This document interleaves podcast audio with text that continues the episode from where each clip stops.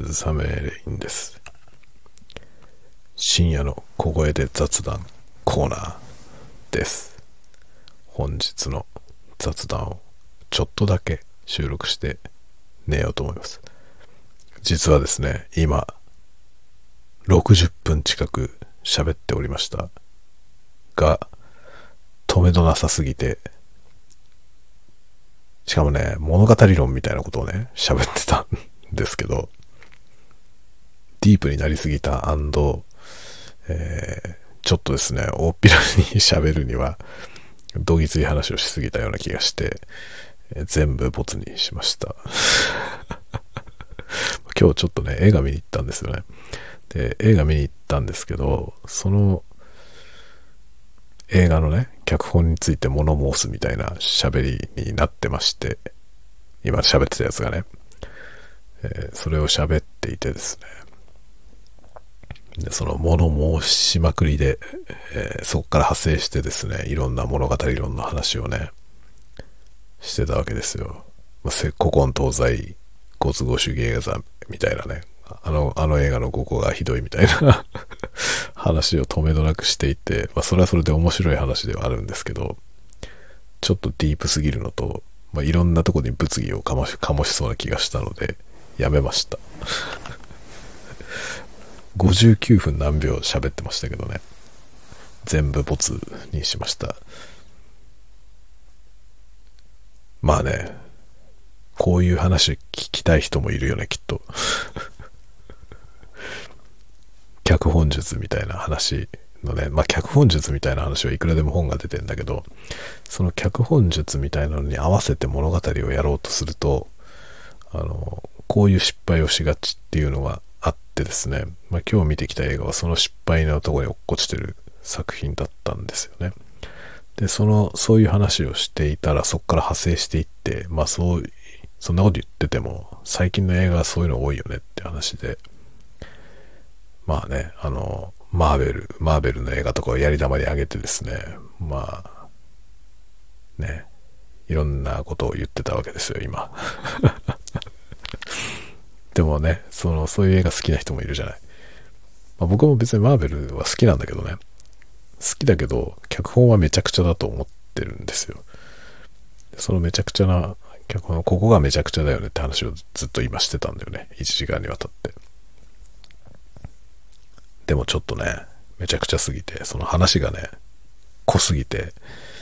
このまま公開するのはどうかなと思ったんで、もうちょっとクローズドな場所で喋ろうかなと思います。こういう話はね。きっと聞きたい人もいるよね、と思うので、脚本術みたいな話をまたどっかでしようかなと思いますね。今日見てきた映画はね、脚本はね、いろいろダメいや、ダメって言うとまずいけどね、ダメじゃないけどね、いろいろ言いたいことはあるって感じでしたね。でも重要なことはね、すごい穴だらけな脚本だと思いながら見てたんですよ。なのにラストまで見てね、後味が良かったんですよね。なんか終わり良ければ全て良しみたいな。でもよく考えてみると終わりも良くないんだけどさ、一応ハッピーエンドなんだけど、いろんなこと投げっぱなしのハッピーエンドなのね。だから、いろいろ気になったんだけど、でも、じんわりしてね、ああ、いい映画見たっていうね、意外といい映画だったっていう感想になったわけ、最後。ちょっとね、悔しいね不覚ですね、感動しちゃったことはね。ガタガタなんだけどね、話はめちゃくちゃでガタガタだし、すごいひどいご都合主義でね、なんですよ。で、と思いながら見ていて、で、どういう話になんねんと思いながら見てて、でも最後、ああ、よかったあ、よかったね。主人公がね、まあちゃんと嬉しい思いをしてよかったと思って見終えたわけですね。なんかだからああいうまっすぐなね、ど天然で素直なまっすぐな主人公がまっすぐに頑張るっていう姿を見るだけで、他のいろんなことがめちゃくちゃであっても、ああいいものを見たと単純ですね。我ながら自分の単純さにちょっと呆れたんですけどね。でもいい映画を見たっていう感想になってしまいました。おじさんだからですかね。おじさんになるといろんなとこが緩くなってきてね、穴だらけであろうとなんだろうとね、キャラクターが魅力的だったらそれでまあいいんじゃないと思えてしまうそういうことはもしかしたらあるかもしれません。僕があと10年若かったらなんだこの映画はって言って、全然評価しないかもしれませんね。でも今日僕はですね、意外と良かったって感じました。意外と良かったと思っていい映画だったっていう感想になりました。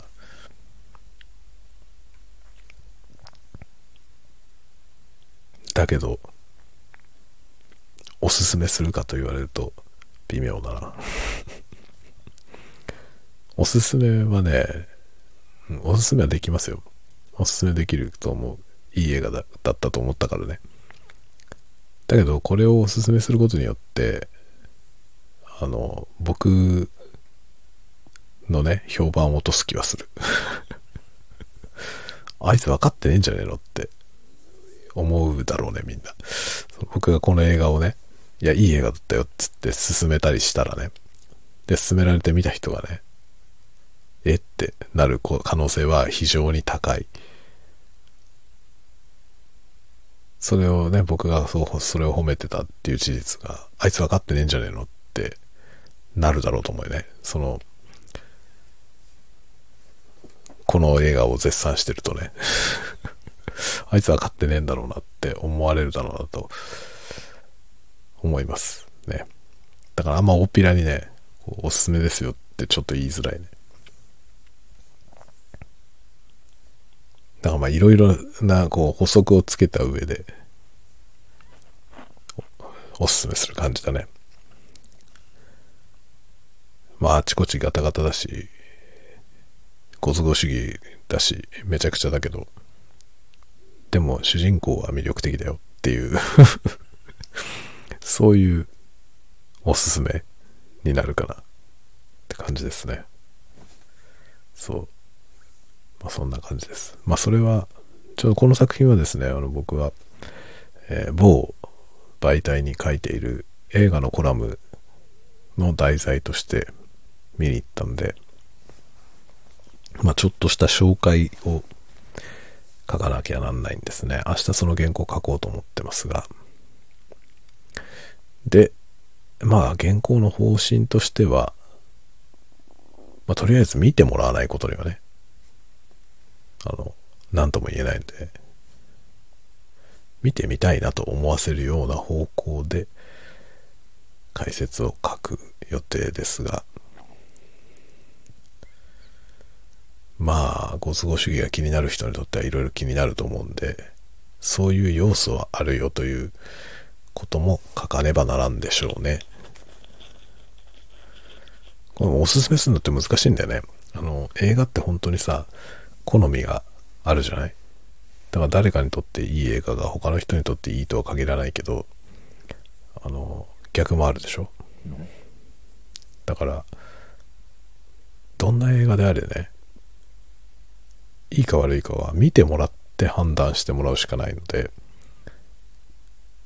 まずは見たいと思ってもらうことがすごい重要なんですよね、コラム書く上ではね。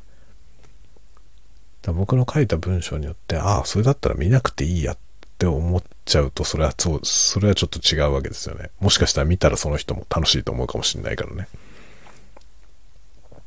だからなるべくね見てみたいと思わせるような方向に持っていきたいと思って文章を書いています。まあ見てもらわないと始まんないもんね、本当に。まあ本の紹介とかもそうなんですけど、面白くない本であっても面白くないということを書きながら読んでみたいと思わせないといけないですよね。読んだ上で結局面白いか面白くないかは判断してもらう必要があるんで、まずは読んでもらわないとっていうね。まあ、映画もそうですね。まずは見てもらわないと思っています。ねえ。まあ、いい映画だと思ったよ。ブルー・サーマルっていう映画ですね。ブルー・サーマルってアニメの映画ですけど、グライダーで空を飛ぶ部活のお話、よかったですよ。脚本むちゃくちゃだけど脚本はむちゃくちゃだけど、絵は綺麗だし、空を飛ぶのも気持ちがいいです。キャラクターはちょっと天然でまっすぐな女の子で、ありがちですね、ありがちですけど、いい子がけなげに頑張るっていう姿はいいですね。それだけで感動しますね。なんかまっすぐな子がまっすぐに行動してそれが報われるみたいなのってシンプルなんだけど感動しますねおじさんだからですかね。なんかね、おじさんだからっていう要素は結構あるような気がします。僕多分若い頃だったらこういうものに感動してないと思うんだよな。それがどうしたのってなっちゃうというかね。だから多分むしろそれ以外の部分が気になりすぎて全然そこに感情移入できないというか感動できないと思うんですよね。だからなんかかつてはね、その登場人物の誰かに感情移入して見るみたいなことが多かった気がするんですけど、今ね、まあもうおじさんになってきたらね、感情移入できるキャラクターがいないんですよ。まあ、大抵の物語の中に自分が感情移入できる相手がいないんですよね。そうするとそのキャラクターを見守ってるような位置づけっていうんですかね。だからその、なんていうかな、自分の子供がね、そのキャラクターであるみたいな感じ。キャラクターのお父さんとかお母さんとかになっちゃってるようなイメージで見てるでそこに共感するわけですよね。だから自分がその人だったとしたらっていう見方じゃなくて、その人のそばで見守っているようなイメージになって、そうするとね、まっすぐな子がまっすぐに行動してなんかね、それがそれなりに報われるっていう姿を見るとね、なんかほっとするんですよねああよかったと思うの、普通にシンプルに。そこでね、なんかじんわりするんですよね。だからもうそれ以外の要素とかガタガタでも何でも全然気にならないというか、気にはなるんだけど、気にはなるけど、それとは別にちゃんと感動はするっていう感じで、だからいろんなね、まあ今回の作品はすごいいろんなとこが都合主義だし、キャラクターの説得力、その主人公以外のね、キャラクターの説得力が乏しいんですよね。で、特にその、なんていうのかな、物語を駆動するために必要なキャラクターが、無理やり配置されていって、で、その人一体何なのっていう、どういう意図で動いてるのとか、そういうことがうやむやなんですよ。それが いろいろね、一つ一ついちいち気になって、これは何なの、これは何なのって思いながらね、見ていくんですよね。だからほんとね、序盤結構なんていうのかな、作品世界に入れない、ちょっと離れたところからね、何なのこの話はっていうね、何なのこの人はとかね、その登場人物この人一体何なの、なんでこういう感じなのっていうね、で何を考えてんのとかさ、そういうことが分かんないことが多くて、と思いながら見て、ちょっと離れたところからね見ているんだけど、でも主人公が魅力的だから、主人公がけなげに頑張ってですね、一生懸命ね、でそれがちゃんと報われてっていう姿を見るだけで、ね、なんかじんわりしてね、あ、よかったって思って、ね、あの子が幸せだったらよかったっていう感じなんですよ。それでなんかね、終わり良ければ全てよしじゃないけど、後味が良くて、作品のね、だからあれこれ気になったのに、なんかいい映画見たっていう感想になりましたね。なんかちょっといい映画だったっていうね、見事な後味の転換が行われて、意外といい映画だったよって、そういう感想になりました。なんかちょっと深くって感じですねだっていろいろ気になることが多すぎて、途中までなんか全然感情移入とか全くできない状態でね、見てなんだこれと思いながら見てたのに、ラストで結局あ、よかったっていうあ、よかった、ちょっといい話だった、ほっとしたみたいなね、そういう後味で、アマちゃんですね、僕もアマちゃんですねってちょっと思いますね。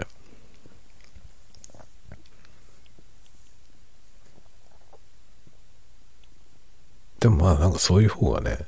楽しみはしますけどね。なんか穴ばっかり目がいってさ、ね、批判的なことしか浮かばないっていう状態だと、それはそれで寂しいじゃないですか。そういう状態よりはいいけど、なんかね、いろんなところ整合が取れてない作品だったとしても、なんかキャラが魅力的だったらいいやみたいな感じも、それはそれでちょっとね本当にそれでいいのかよってちょっと思いますよね。まあ、自分に対してね思いますね、それでいいのかよっていうね。ともすると、その終わりよければ全てよしみたいな作品を自分でも書きそうになるからちょっと戒めておかなきゃいけないなと思いますけどね。はい、というような感じですかね。まあ、このぐらいにしとこうあんまりまた喋ってるとエスカレートしていらんこと言うからね、1時間分ぐらい喋ったやつをボツにしてるんで、うかつなこと言わないうちに終わろうと思います。まあ、物語論的な話とかはまたどっかで機会を作って喋ろうと思いますけど、それはもうね、クローズでやりますよ。やるとしたらあんまり大っぴらにやると、いろんなとこから槍が飛んでくるからね。特になんかアベンジャーズとかを批判すると、いろんなとこから文句言われそうだから好きな人いっぱいいるからさ。でもなんかいろいろ気になるんだよな、僕あれ見てても。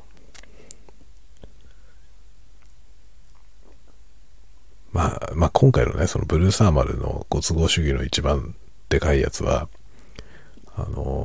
潤沢な金を持った存在、まあその要するに部活を支援してくれる存在がいるんですよね。で、まあことあるごとに彼がですね、金を出すから、いろんなことが、物事が動くっていうね、そういう図になっています。で、それをさっきはね、それを喋ってた時に、その物語を動かすために、そのデタラメなレベルの金持ちを出してね、そいつがもう無尽蔵に金持ってるからこういうことができますって言って動かしちゃうのは、それはどこなのっていうような話をしていて、そういうキャラっていっぱいいるよねっていうことで、そこでね、トニー・スタークが出てきたんですよね。まあ、トニー・スタークなんていう人はね、ご都合主義の権限みたいなもんで、アベンジャーズって彼がいないと成立してない話で、彼は金もね、ほぼ無限に持ってるでしょ。金も無限に持ってるし、ちょっと人知を超えた天才ですよね。武器を作るという意味で天才すぎますよね。科学者のね、科学者としてのその頭脳レベルがちょっと常軌を逸してるでしょ。チートなんですよね。アイアンマンってチートじゃない、キャラ自体が。で、そいつが中心にいるので、アベンジャーズって何でもありなんですよね。で、彼の存在によって話が動いているというか、その話を動かすためにあいつがいる必要があるわけですよね。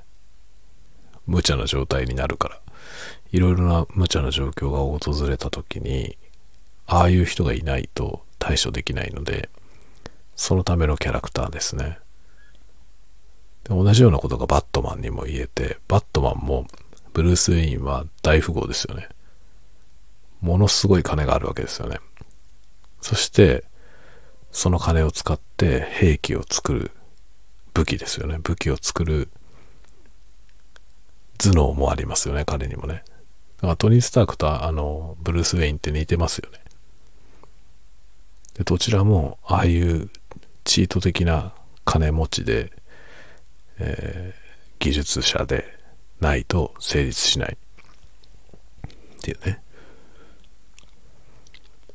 バットマンもアイアンマンもそうですよね。彼らは技術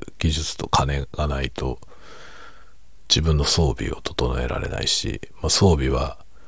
強敵と戦って破壊されたりしますよね。で、破壊された時すぐ次を作ってくるという。それができるためには資金力と技術力と両方必要ですけど、彼らはそれを持っているので何でもありですよね。でもキャラクター自体がご都合主義なんですよっていうね、そんな話をさっきしてたんです、ボツにした回でね。で、こういうことを掘り下げていくとさ、いくらでもね、こう出てくるのよ、いろんな脚本の穴がね出てくるんですけどね。そっから否定するとさ、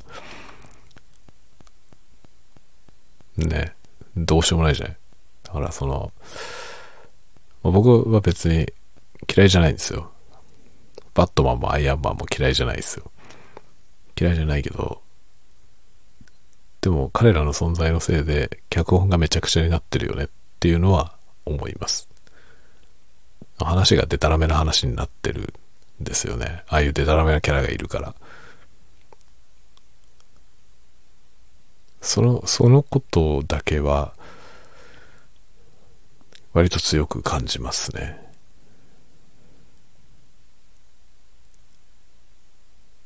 ていう話をね、ちょっとしてた、さっき。物語をですね。でも驚異的なのはさ、それをちゃんと受け入れさせちゃってることがすごいよね。その観客に。あんなチートなんだけどさ。誰もそんなこと言わないじゃん。あんなデタラメな脚本は、冷静に考えたらね、めちゃくちゃな脚本ですけど、それを、あんなデタラメな脚本はねえって怒ってる人はほぼいないよね。そこがすごいよね。それを納得させるだけの土壌を作ったっていうことがすごいなと思いますね。でもそれってさ、あのレベルのものだから許されるっていう要素なので、物語を自分たちで作っていくときに、もっと規模の小さい人たちがね作っていくときに、ああいうアイアンマンみたいな存在を出して話を駆動しようとすると、もう盛大なご都合主義なんで受け入れられないですね、普通。一般的なとこでやってもそんな都合のいいやつを出してね、そいつの力で物語を駆動していくっていうのは全く説得力のないものを作ることになるんで、まあ、普通は成立しないから誰もやらないですよね。でもアベンジャーズが一見成立してるように見えちゃうので、それを見慣れてしまうとね、自分が作品作る時もあのぐらいのことやっても平気みたいに思っちゃう人はいるよね、きっと。だけどあれ多分通用しないですね。ああいうものをアベンジャーズじゃないとこでやっても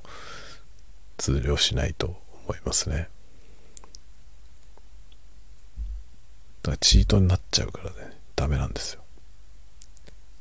だ今日のそのブルース・アーマルもそのわけわかんないほど金持ってるやつが出てきて、その人がいないと成立しない話がいっぱいあったんですよね。しかもその人がね、どういう意図でなぜそういう行動をするのか説明が全然ないので、よくわかんない要素が非常に多いんですよ。だからエピソードの一つ一つがね、ちゃんと説明されないし回収もされないので、っていう感じでどうなったのっていうのがね、みんな宙ぶらりんなんですよ。結構だからめちゃめちゃな話でしたね。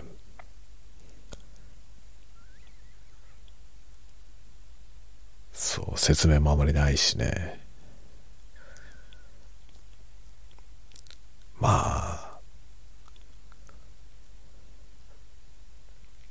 スポコンものとして基本に忠実な展開なんですけど、